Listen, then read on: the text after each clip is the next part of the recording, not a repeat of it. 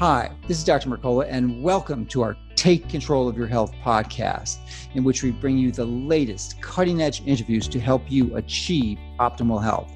This next interview is part of my Best of series, which features some of the most popular interviews with leading health experts. So, thank you for listening. Now, let's get started with this week's program to help you and your family take control of your health. Wouldn't it be nice to have a conversation with one of the smartest doctors in the country? Hi, this is Dr. Mercola, helping you take control of your health. And we're going to have an opportunity to do that today. No, not me. We're talking about Dr. Stephen Gundry, who wrote the book, The Plant Paradox, which tells the pretty much the, the, mysterious story of lectins, and we previously interviewed about that, so definitely we'll have a link to that interview. But we're going to continue the conversation and a lot of other exciting areas that you want to listen to. So welcome and thank you for joining us today, Dr. Gundry. Oh, thanks for having me back. Really appreciate it. So uh, you're. Uh, uh, it's been a few months since we last interviewed you, and your book continues to be a success. It does not follow the typical pattern that we see for most health books including mine, which came up and was really high, just like yours, but then it fall, fell down. And now yours is still in the top 100 books sold on Amazon, which means you've really struck a chord. So I'm wondering if you can comment on that and also on the critics, the fervent critics that you have, that you've generated as a result of publishing this book. Yeah, well, again, thanks for having me back. Um, we, we certainly got a, a nice uh, bump from our first interview from you, and you know, thank you and your followers for kind of embracing this concept. Um, you, you, know, it's it's pretty interesting uh, the ride we've had. Uh, we spent 13 weeks on the New York Times bestseller list, and actually just fell off last week. So uh, it's it's definitely uh, hit a chord with people, and it's it's really wonderful to read all the five star reviews and read how how people have tried it and uh, definitely had some amazing uh, successes. So thanks everyone who's bought the book, and if you, you haven't bought the book, give it a try. Um, yeah, the um, certainly when when the book began to get traction, uh, this clearly started to bother uh, a lot of people, um, and the, the people who really came out vehemently, some of some of it actually really surprised me, and I I won't mention names, and these people know who they are, and you can find them on the internet. But uh, as a general category, a lot of them fall into the uh, low fat vegan community. And the uh, grains and beans are the cornerstone of a healthy diet. And, you know, how dare you question what everybody knows that grains and beans are the cornerstone of a, of a healthy diet? And, you know, uh, I'm not against these things. In fact, I've got a bean recipe in my book. All I'm saying is that we have to be very cognizant of the lectin content in grains and beans. Um, and that we there are ways to destroy lectins by pressure cooking beans and it's perfectly it makes them perfectly safe if you want to eat beans uh, and there's certain things that you can't pressure cook. Uh, gluten is not degradable by pressure cooking, unfortunately, but most other lectins are degradable. So, uh, you know, I'd love to talk a little bit deeper about some of the objections and arguments against the sure. book, and maybe give well, us a chance to. And if them. if I can. Um, give you my give the, my response to those objections. Uh, right. I am I am only at least my perspective Uh, would be that these, these individuals are objecting don't really know you or your, your medical practice. And what, what I wanted to have you back, and I definitely want to touch on this in our interview, is the, the scope of your practice. I mean, it's really extraordinary. You, you, you, know, you just do this incredible, massive lab work. You're essentially doing research in the clinic. I mean, yeah. thousands and thousands of dollars worth of tests. So you, test all these obscure components. So you are not just guessing. You tell them to stop this food and come in and you me- you're measuring all these biochemical pathways, and you know precisely, scientifically, from the research, what the response is. So maybe you can integrate that that into your uh, response. Yeah, that, that, that, that's exactly right. When you know when I uh, resigned my uh, position as professor and chairman of cardiothoracic surgery at Loma Linda um, 17 years ago now. Uh, when I set up my practice to do this, I, you know, didn't know anything to do but research. So uh, I asked, I decided to make, you know, my practice a research project, and that everyone who came in to play with me, I asked them to you know, let me have uh, a few tubes of blood. We're actually up to, I think, 13 tubes of blood now, every, every, every three months. And let me send it off to labs that, you know, I, I think are doing cutting edge work. And one of my critics say I charge, you know, thousands of dollars to patients to do this. I don't. Uh, I base it on insurance or Medicare. They're, they're covered laboratories. And I do an insurance based practice. I do a Medicaid practice. So, so much for the critics. Uh, I'm not here bilking people of their hard earned money. I'm trying to figure out what's wrong with them. And so I asked them to give me their blood and then let's, you know, let's make some manipulations. Let's make some manipulations in their diet. Let's make some manipulations in their supplements. And this is from a guy who used to think supplements made expensive urine. And one of the things I did uh, early on, which uh, I wanted to keep myself and again my making money out of the equation, so I would tell people to go buy, you know, supplements at Costco or Trader Joe's or Vitacost or Mercola, um, and let's see what they did. And actually, fairly early on, I could tell a good supplement from a bad supplement based on what people were doing. And it was very clear early on that supplements had a major effect, and I wrote a number of papers about that effect, uh, many of which surprised me, um, but now it doesn't surprise me at all. And I could tell when even people were changing brands of supplements based on their blood work. And so I've been doing this for 15, 17 years now and amassed uh, a rather impressive file of thousands of patients. And as time went on, I had better and better tests to look at uh, the inflammatory response of the immune system and uh, wrote about that in response to uh, removing or introducing some major dietary lectins. And you know, I didn't do this with a with a, an agenda. Uh, I didn't have a grudge on my shoulder against lectins. Um, if I, if I suppose if I could eat mashed potatoes and French fries and uh, phenomenal French bread every day, I'd probably be a happy guy. I'd probably be a lot sicker, uh, like I used to be.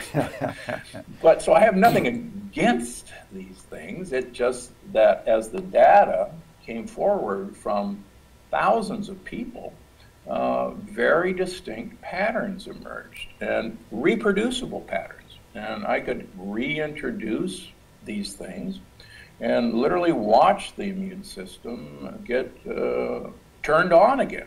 And then I could remove some of these factors and watch the immune system calm down. So there was clearly a cause and effect.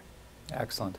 So one of the other comments that your critics mentioned, and, and perhaps may, you can clarify your position on this, because from my perspective, it's almost reprehensible medical malpractice to take a patient who has an autoimmune condition and not remove lectins from their diet. And it's such a simple, essentially free in strategic intervention with virtually no side effects, except the good ones. So, I mean, that, that's the base. I mean, you've got to do that. I mean, it's just inexcusable if you have an autoimmune disease not to remove lectins. And, and I have not heard anyone have a good argument against that.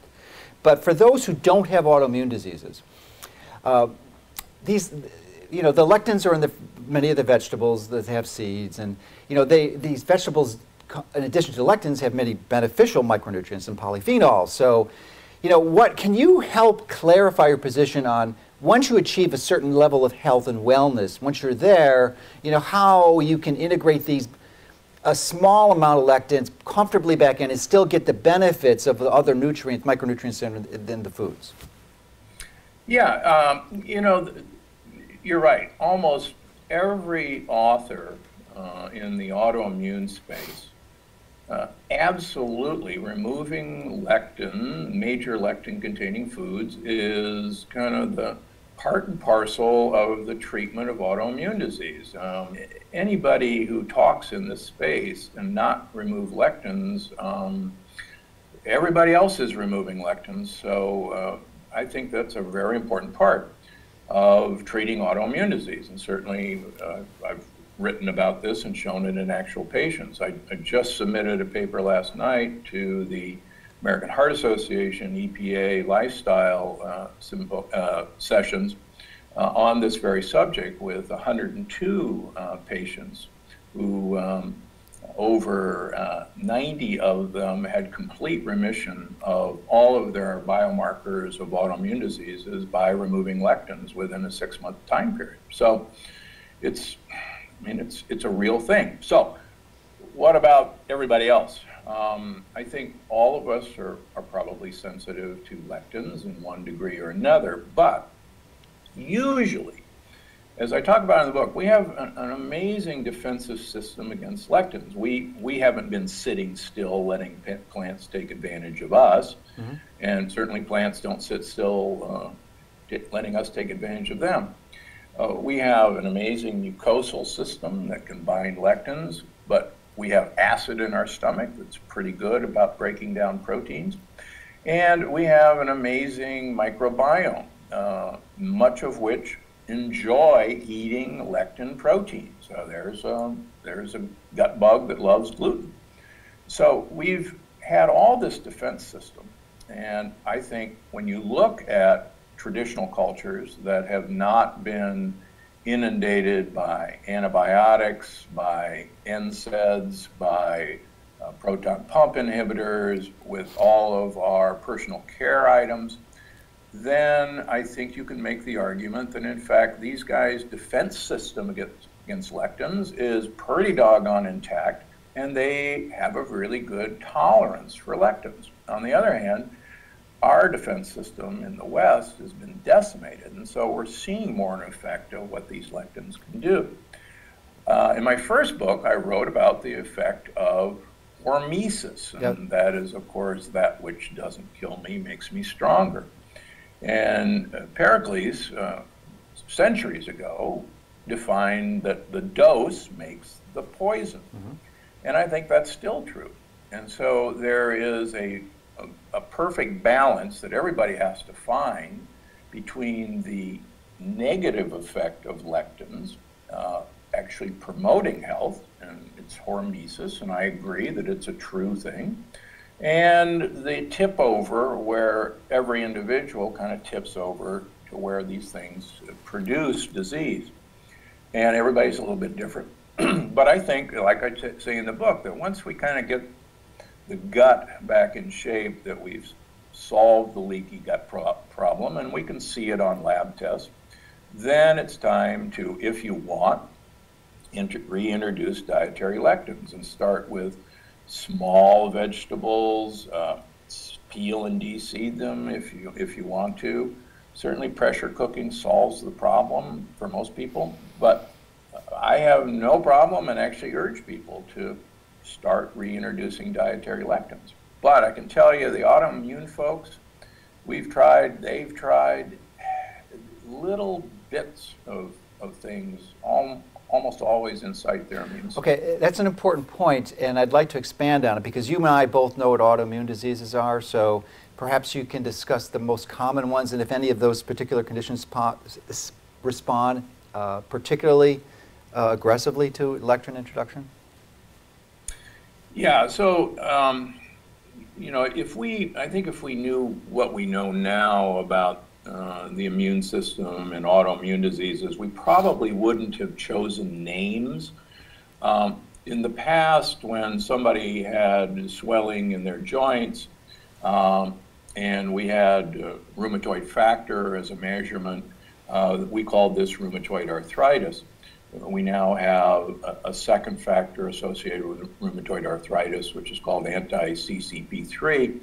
Um, and if we long ago somebody had a skin rash or had a butterfly rash on their cheeks uh, and had generalized kind of feeling lousy, we we call it lupus, and there was a lupus antigen. We now have about five different tests for lupus, uh, some of which I like, some of which I still don't think are very accurate, but we use them. Uh, the most prevalent one is anti-nuclear antibody, but there's also an anti-DNA antibody and so forth. Uh, we see a number of people with Sjogren's syndrome, which is dry eyes and dry mouth, and half the commercials you see on TV every night uh, are these young uh, women in general going to the eye doctor mm-hmm. who gets a pr- prescription for Restasis, which mm-hmm. is actually a um, immune suppressing drug that we use in heart transplant. Um, so, is, is, uh, excuse me for a moment. Is Sjogren's typically the most common cause for dry eyes? Yeah, it, okay. it really is, and it's amazing how many people with dry eyes have Sjogren's syndrome. So, if, if you've got dry eyes, uh, please ask your doctor to uh, do the autoimmune test for Sjogren's syndrome. There's two of them, and they're easy to obtain, and you'll be surprised how many people with dry eyes are positive for Sjogren's syndrome. And if that's the case, and, you got to go. That's, and, and, that's an autoimmune disease, right. and it comes from the gut. Um, it really does. Uh, so, you know, and we could go on and on. I see mixed connective tissue disease, fibromyalgia is an autoimmune disease. Crohn's, we see a large Crohn's population, a large ulcerative colitis or microcolitis population. And these are all variants of autoimmune disease. Now, the darling of autoimmune disease right now is Hashimoto's thyroiditis.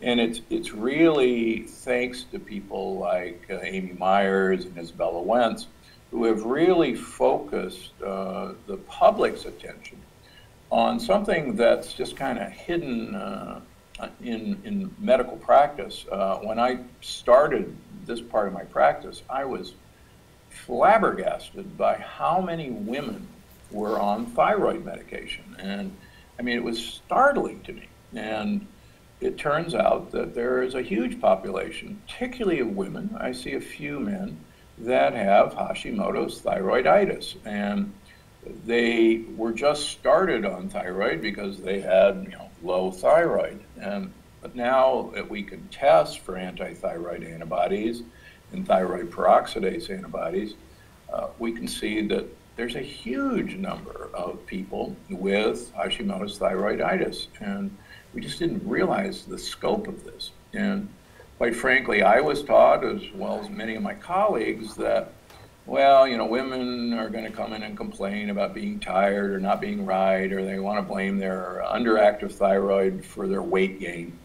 And we just, you know, hand them a, a prescription.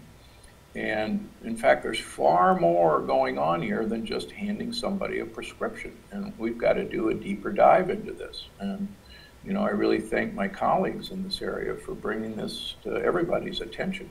Well, we left out one of the big ones, MS, multiple sclerosis. Yeah, I, am glad you brought that up. I, I just, um, I'll, I'll, tell you a, a, wonderful success story and then a, a, a failure so far. Uh, both of these women uh, are uh, 38 years old. One's from the Midwest, one is uh, from California. And the one woman, I'll tell you the success story. She, about a year and a half ago, uh, the biologic clock was ticking and she wanted to get pregnant. And she was on uh, a couple of, you know, really nasty immunosuppressants and realized she could not do a pregnancy safely with these. So uh, she contacted me and we, we got her off of her immunosuppressants and her, uh, all of her inflammatory markers returned to normal and she got pregnant and interestingly enough, pregnancy is usually for autoimmune disease a very quiescent period. Your immune system has the largest parasite in the world uh, in uh, the woman and kind of takes a break. And so most of the time, uh, MS is very quiescent during pregnancy. But after pregnancy, mm-hmm. it starts back with a bang. In fact, this uh, woman uh, had triplets uh, nine years ago. Uh, I'm sorry, I'll talk about the second one. Uh, this woman hadn't had any children. Uh, so uh, I just talked to her last weekend, and uh, she, her baby's now four months old, a normal, wonderful baby. Uh, she actually had her first good night's sleep the, the night before I talked to her. But we've been watching her labs, and she has not rebounded. Her immune system has stayed normal. She feels great. But she's one of these people who has absolutely um, drank my Kool Aid, for my critics, and just stayed away from major lectins. And she's done great. Uh, the other woman who I actually saw yesterday is uh, also her same age. Her MS started uh, literally a couple of days after having triplets. And she had some complications uh, from having triplets and got several doses of antibiotics.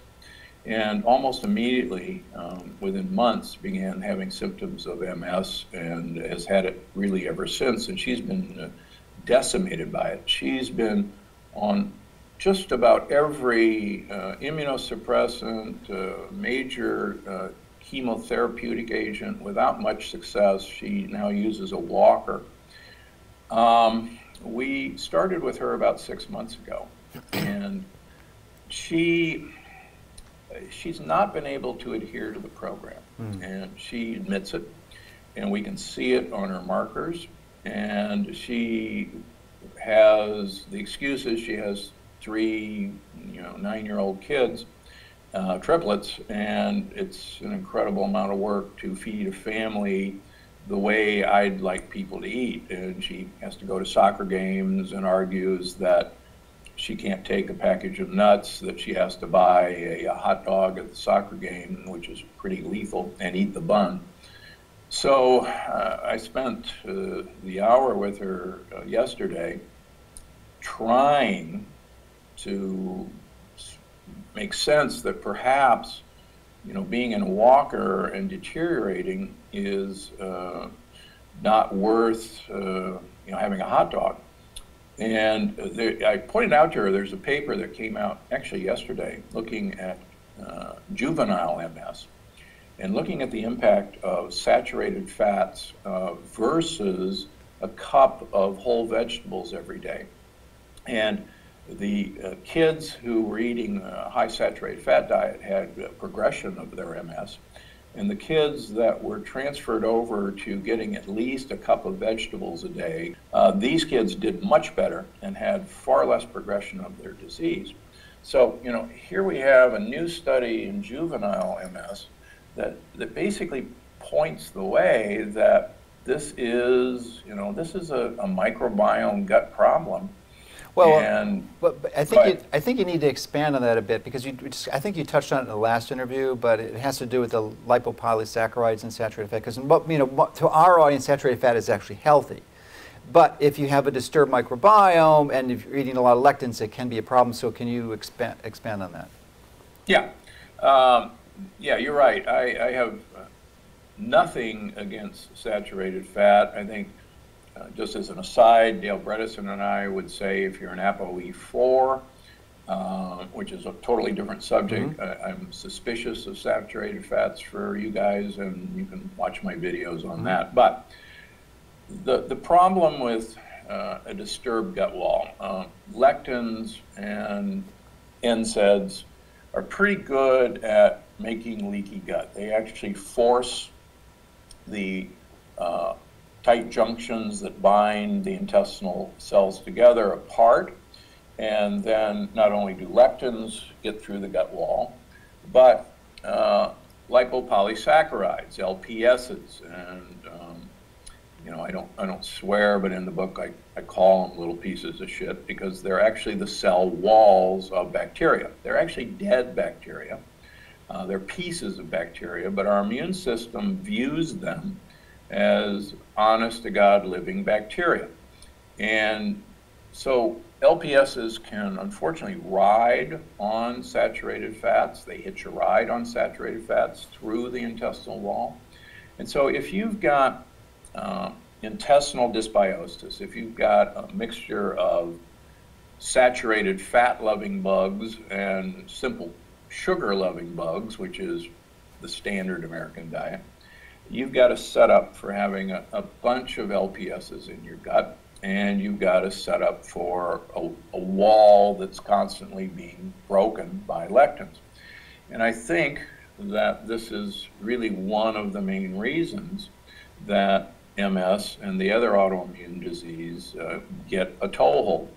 Uh, certainly, stress, a sudden stressor, uh, is, is, is, can start autoimmune diseases uh, like this woman, the, the triple pregnancy and then some antibiotics was a perfect start.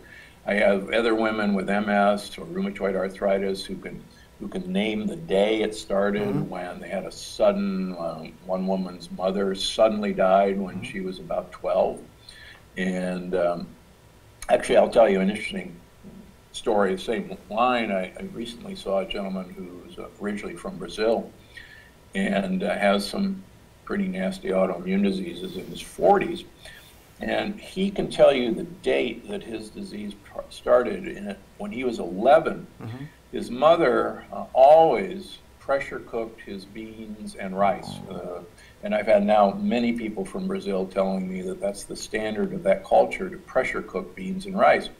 And her pressure cooker exploded uh, when he was 11, and it was apparently a rather impressive explosion. And so she stopped uh, pressure cooking. And within months, he began to come down with various ailments. He, got severe tonsillitis, thought it might have been mononucleosis, but he's been sick that day. And he had actually gotten my book and had read about this story of quinoa and being pressure cooked in Peru, and the light bulbs went off in his head. And he says, My gosh, you know, I started getting sick the day my mother's pressure cooker blew up. And uh, so we're we're well on the path of recovery now. But it's good. It, I mean, it's little things like that. Absolutely, and I couldn't agree with you more. In my experience in treating autoimmune conditions, specifically MS, it almost always these individuals had some type of really serious emotional trauma. And typically it occurred before the age of seven or even five. Now, one of the questions I have to ask you, because uh, I'm really curious as to your review of the data that you've collected, is the influence of vitamin D on these autoimmune conditions, specifically MS, and if you've teased out the details between those, because you can, you live in California, so it's theoretically possible, those who raise their levels naturally through sun exposure versus those who take the supplements? Yeah, so, uh, you know, I've, I've followed uh, for years your thought processes on vitamin D, and I've been following you long enough to even remember, uh, you may have even forgotten, when you came back from your vacation in Hawaii and uh, had some issues and thought that maybe your vitamin D levels were toxic. And, uh, yeah, I was confused back then. But at least I was ahead of the curve. People didn't even know about vitamin D for the most part. The yeah, benefits no, and, You know, and that's that's why I continue to be a fan of yours because you know you'll you'll make a statement and then um, say, eh, eh, you know, maybe that was, you know, I wasn't too correct about that. And, you know, that's one of the things I like to think I've been able to do. I, I was a fan of certain things in my first book that I'm not a fan of now, and I'm willing to say that, and I say it in my second book. And so uh, I hope that we all, when we see new data, have the ability to say, you know, now that I have new data, I was wrong about this. So back to vitamin D.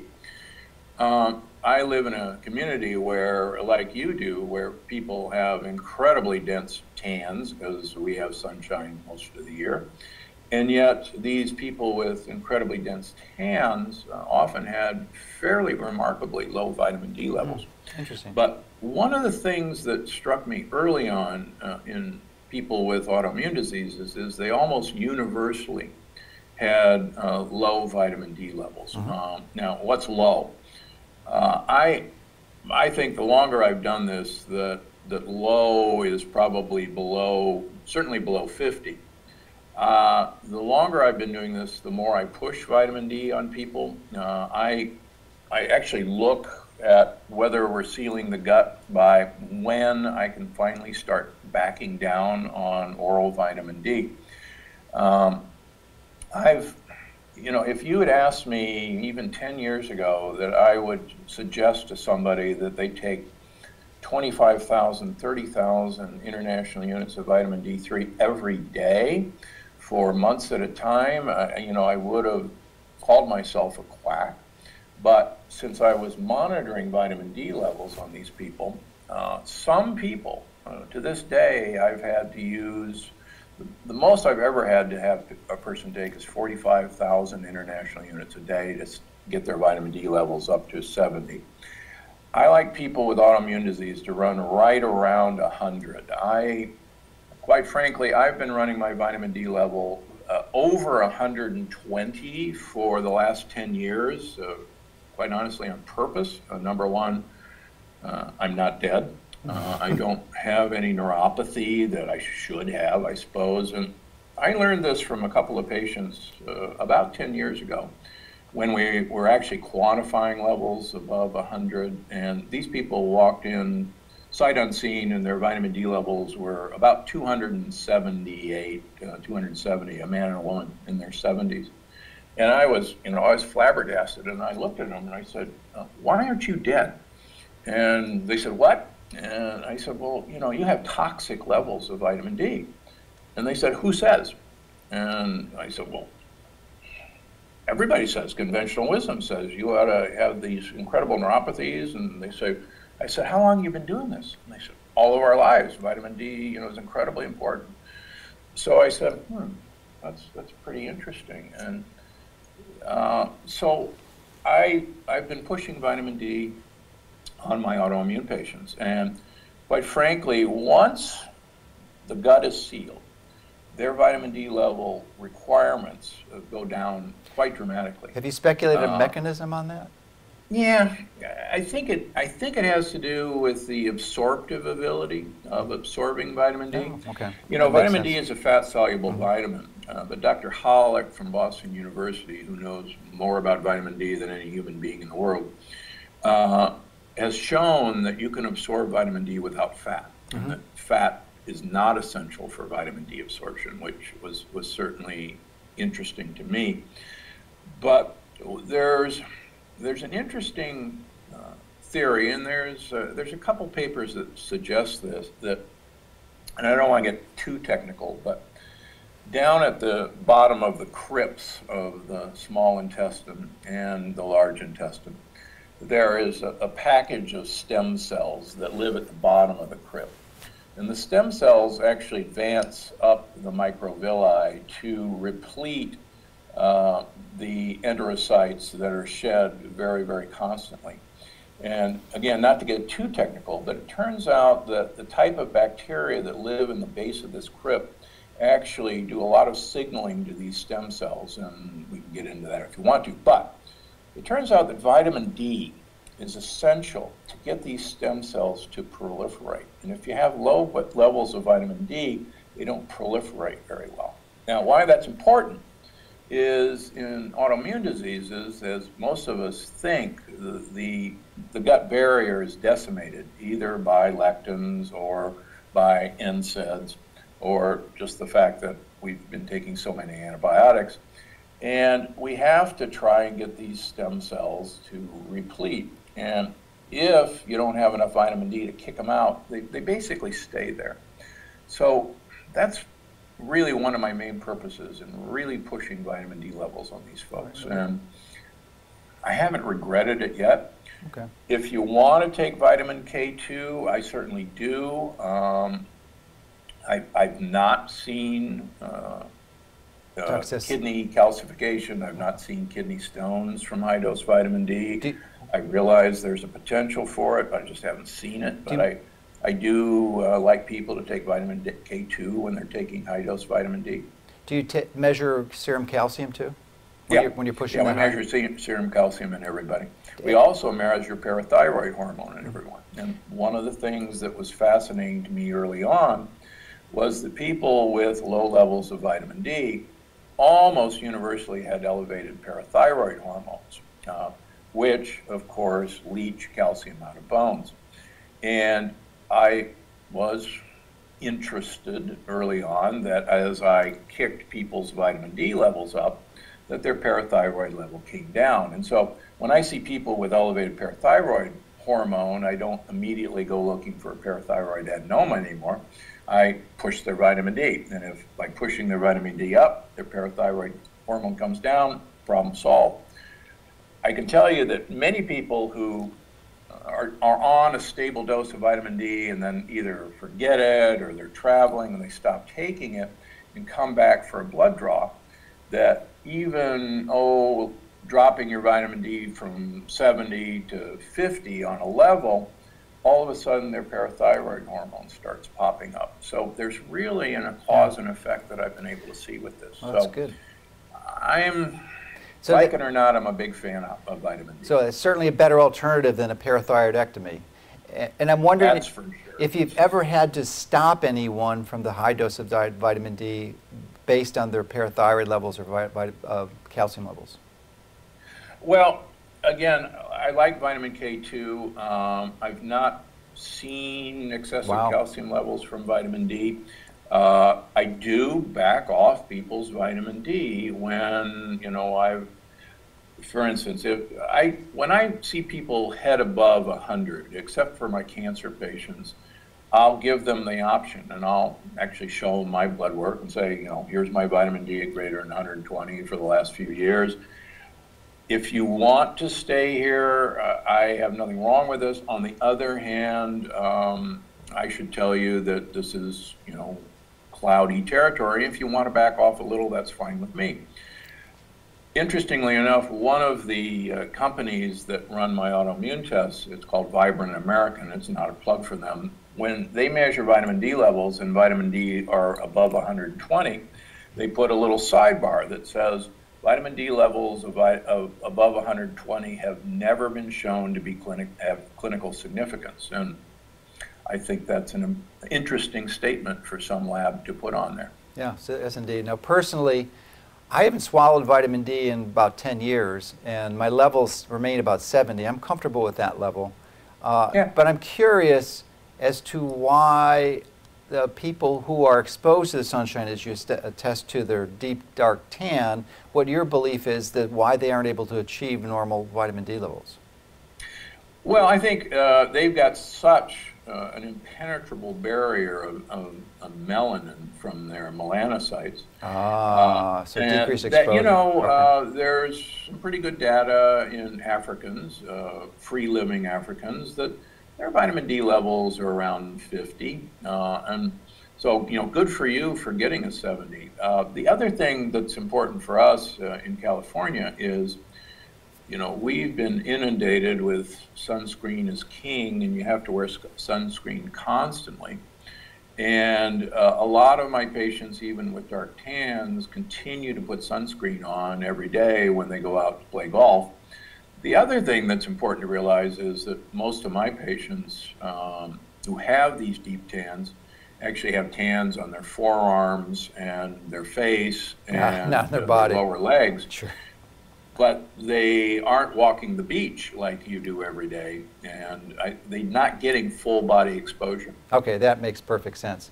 All right, let's go on to another area that I'm really passionate about recently and partially inspired by you. Uh, I was particularly impressed with your commitment to uh, intermittent fasting at, at a prolonged intermittent fasting, 20 hours, and I, I've I recently adopted that. And I am, pri- I think prior to our last interview, I wasn't as, as a, an advocate, a zealot pretty much for fasting. Not intermittent fasting, but regular water fasting until I presented at the low carb conference in San Diego, and Dr. Bredesen happened to be by there, as did one of his patients, who's a patient of his and you, yours, and I'm sure you know who he is. And this man is an engineer and is just incredible. I mean, just a gift of knowledge, and it was so inspiring to me that uh, after having a dialogue with him, that I, I committed to a four-day water fast, and it was magnificent because I'm doing the 20-hour in daily intermittent fast. I had no hunger. I didn't even not a craving during because most people have a hunger at day two or three. And I'm actually going to start another four-day water fast tomorrow. Um, so I'm like to do it every month, but I, you know. And then I've read Dr. Jason Fung's new book, and there's just the Diabetes Code, which comes out in January, and there is just, I mean, I don't know, and I'd like your feedback on this, but I don't personally know of any more powerful metabolic intervention than fasting. Yeah, no, you're absolutely right. Uh, I had the pleasure of being on a panel uh, with uh, Dr. Fung um, a few weeks ago, actually, at Mind Body Green Revitalized, and uh, got a chance to, to know him, and we're, we're both you know, fans of each other. And I, I think uh, Jason Fung makes some, some very good points. First of all, uh, it's cheap. Um, it's, it's better than cheap. It saves Yeah. you money, not only money, but the precious resource that's more important than money, which is time. You get, you get like two Yeah. extra hours a day when you're fasting. Uh, no, you're really right. And, uh, you know, he, he makes, I think, a very good argument that uh, once you get past uh, two days of hunger, uh, if you're not used to intermittent fasting, it becomes a piece of cake. And one of his arguments is that, you know, don't give up after a two day water fast because you're giving up at the time it's going to get actually incredibly easy to do. And uh, I think we, what happens is we have an amazing repair system that goes into work uh, when you're fasting, not the least of which is putting your gut at rest is probably one of the smartest things that any of us can do. Uh, putting the wall of your gut at rest, not having to absorb nutrients, not having to deal with the constant uh, inflow of lectins or toxins. But I think more importantly, it gives a chance, as, uh, as Dale Bredesen would say, to finally do some serious cleaning of your brain. And one of the things that he and I both agree on is that we're, we're underappreciating the impact of uh, lipopolysaccharides on initiating the cascade of inflammation in the brain. And uh, thanks to his work and, and some of my conjecture, I think both of us think that, that Alzheimer's and Parkinson's have, have a- a unifying cause, and that is the brain basically defending itself against perceived threat, a lot of which are lipopolysaccharides. And so if you put your gut at rest and don't have LPSs coming into your system, you really kind of the longer you can maintain that realistically, the better off you are. And as, as Jason Fung would say, yeah, intermittent fasting is great. Um, doing like a uh, modified calorie restricted diet um, is great, but it technically so much easier to just stop eating. And you've probably seen my my my revised food pyramid, and you know the second level of my food pyramid is don't eat anything. Now, it, the, the reason I like it is for two, two, two consequences, metabolic consequences. Is one is activation of autophagy, which self-eating, and removal of this debris in your body that's essentially taking out the garbage. And you know, you probably as a surgeon have taken out lipomas, and I'm sure many people have asked you, well, what what caused it, or how do you get rid of it? Is it surgery the only way? Well, fasting gets rid of lipomas; it eats it up. Imagine that. You don't have to surgically excise it. So, but I mean, to me, that's one of the most powerful components is activation of, of the autophagy process, and the second is regeneration of stem cells. So, I wonder if you could comment on those two two phases, which is why I'm such a big fan of fasting. Yeah, I, what I tell my patients uh, about fasting is um, we, we live at the base of a, of a 10,000 foot mountain, and, I, and we have hot air balloons that give people rides. And, you know, I say, okay, let's suppose we're in the hot air balloon and there's, uh, we're, we're caught up in a wind and we're heading towards this mountain and we've got to get over that mountain. And what are we going to do? Well, we're going to start throwing things overboard that are holding us back. And, you know, we're going to throw out the sandbags, we're going to throw out the lunch and the wine, and then we're going to start looking at each other uh, going, okay, which one of you guys is going over? Well, when you're in a period of fast, your, your body doesn't know when that fast is going to end because all of a sudden famine has set in. And so we initiate, you know, deep survival mechanisms, and our immune system looks at, at every cell in the body and takes an account and says, you know, this, this cell doesn't look quite right. Um, you know, I'm going to tell you to die, autophagy, uh, and and so on. And so we actually selectively select the survivors. And, and that actually gets into stem cells. We, we know that in cancer chemotherapy, one of our Achilles heel of, of cancer chemotherapy is that the stem cells are not affected by chemotherapy and they survive. And so there's, there's a deep seated desire to keep stem cells not only intact, but actually ready because they're the best there is to take the place of these cells that are not pulling their own weight. So uh, I think this is, you know, all great religions have a fasting tradition. And it was, you know, it clearly had a purpose far beyond, you know, showing what a devout person you were.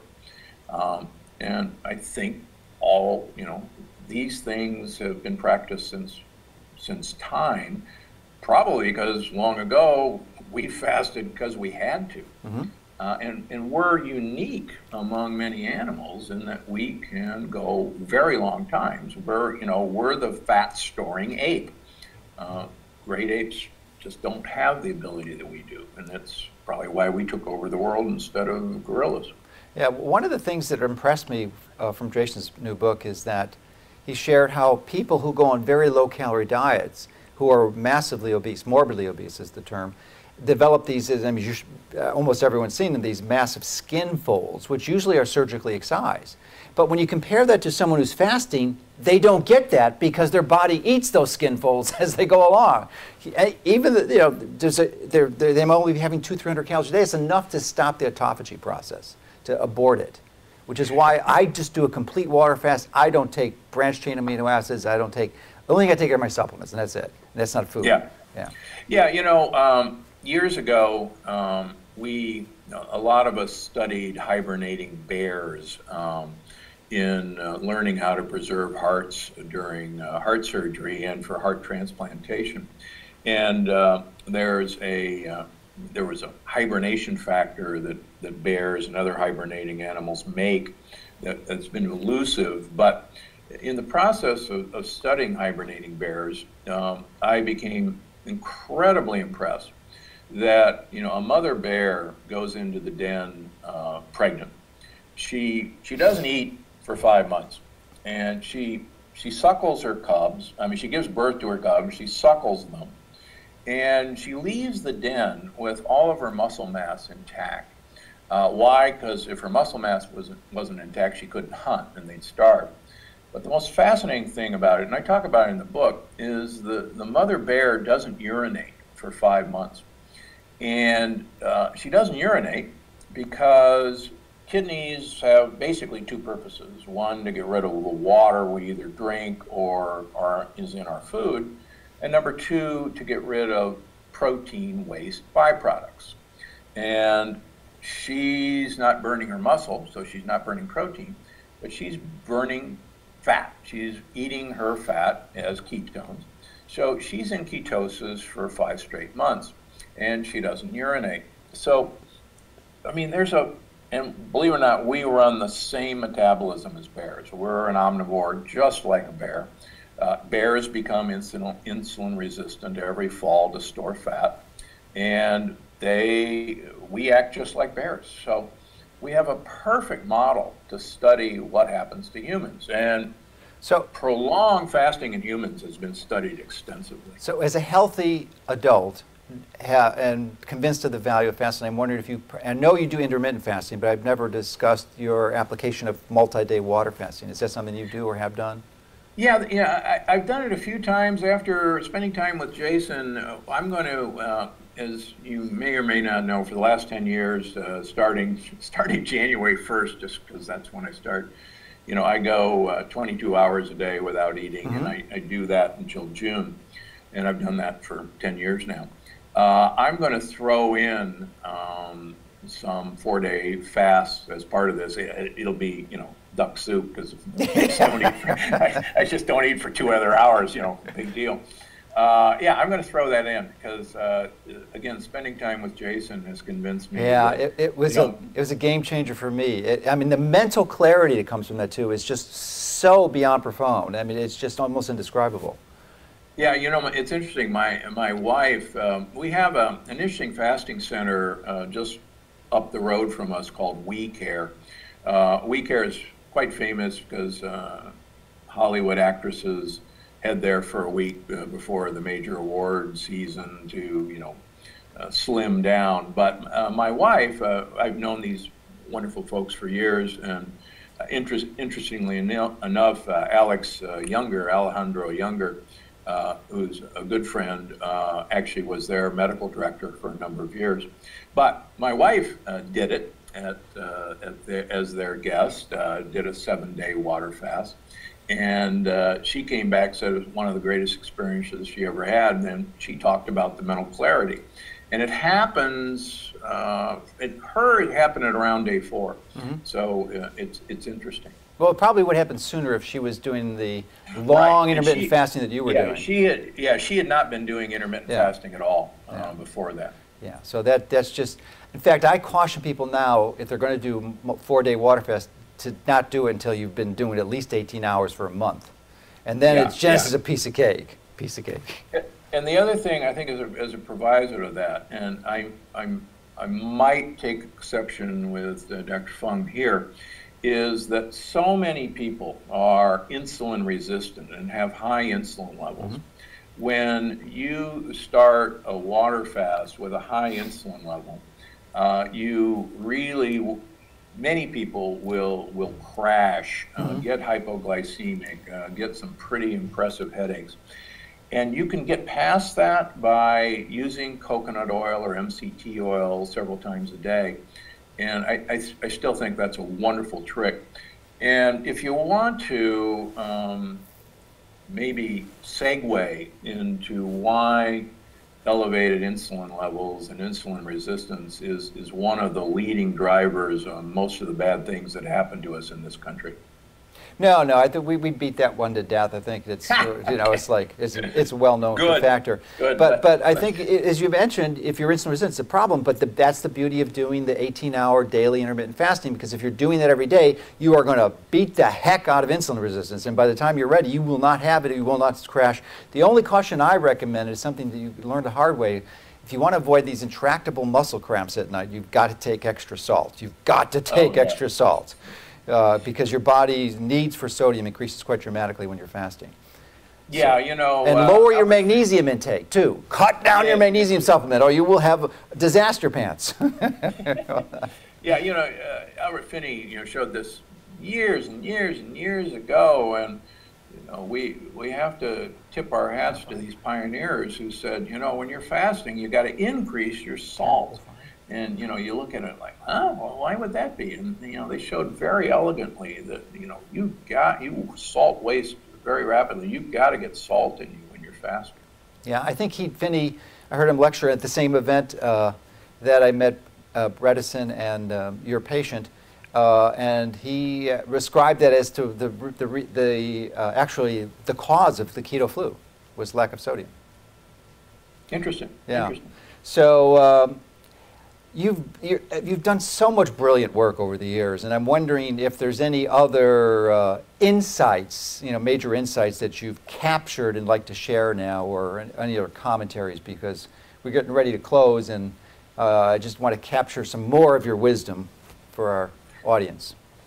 Well, I guess my major insight learning from my patients is that it is never too late in your life to embark on uh, changing your life around. Uh, and it really does get, get down to stem cells. Now, you know, stem cells are the darling of everything.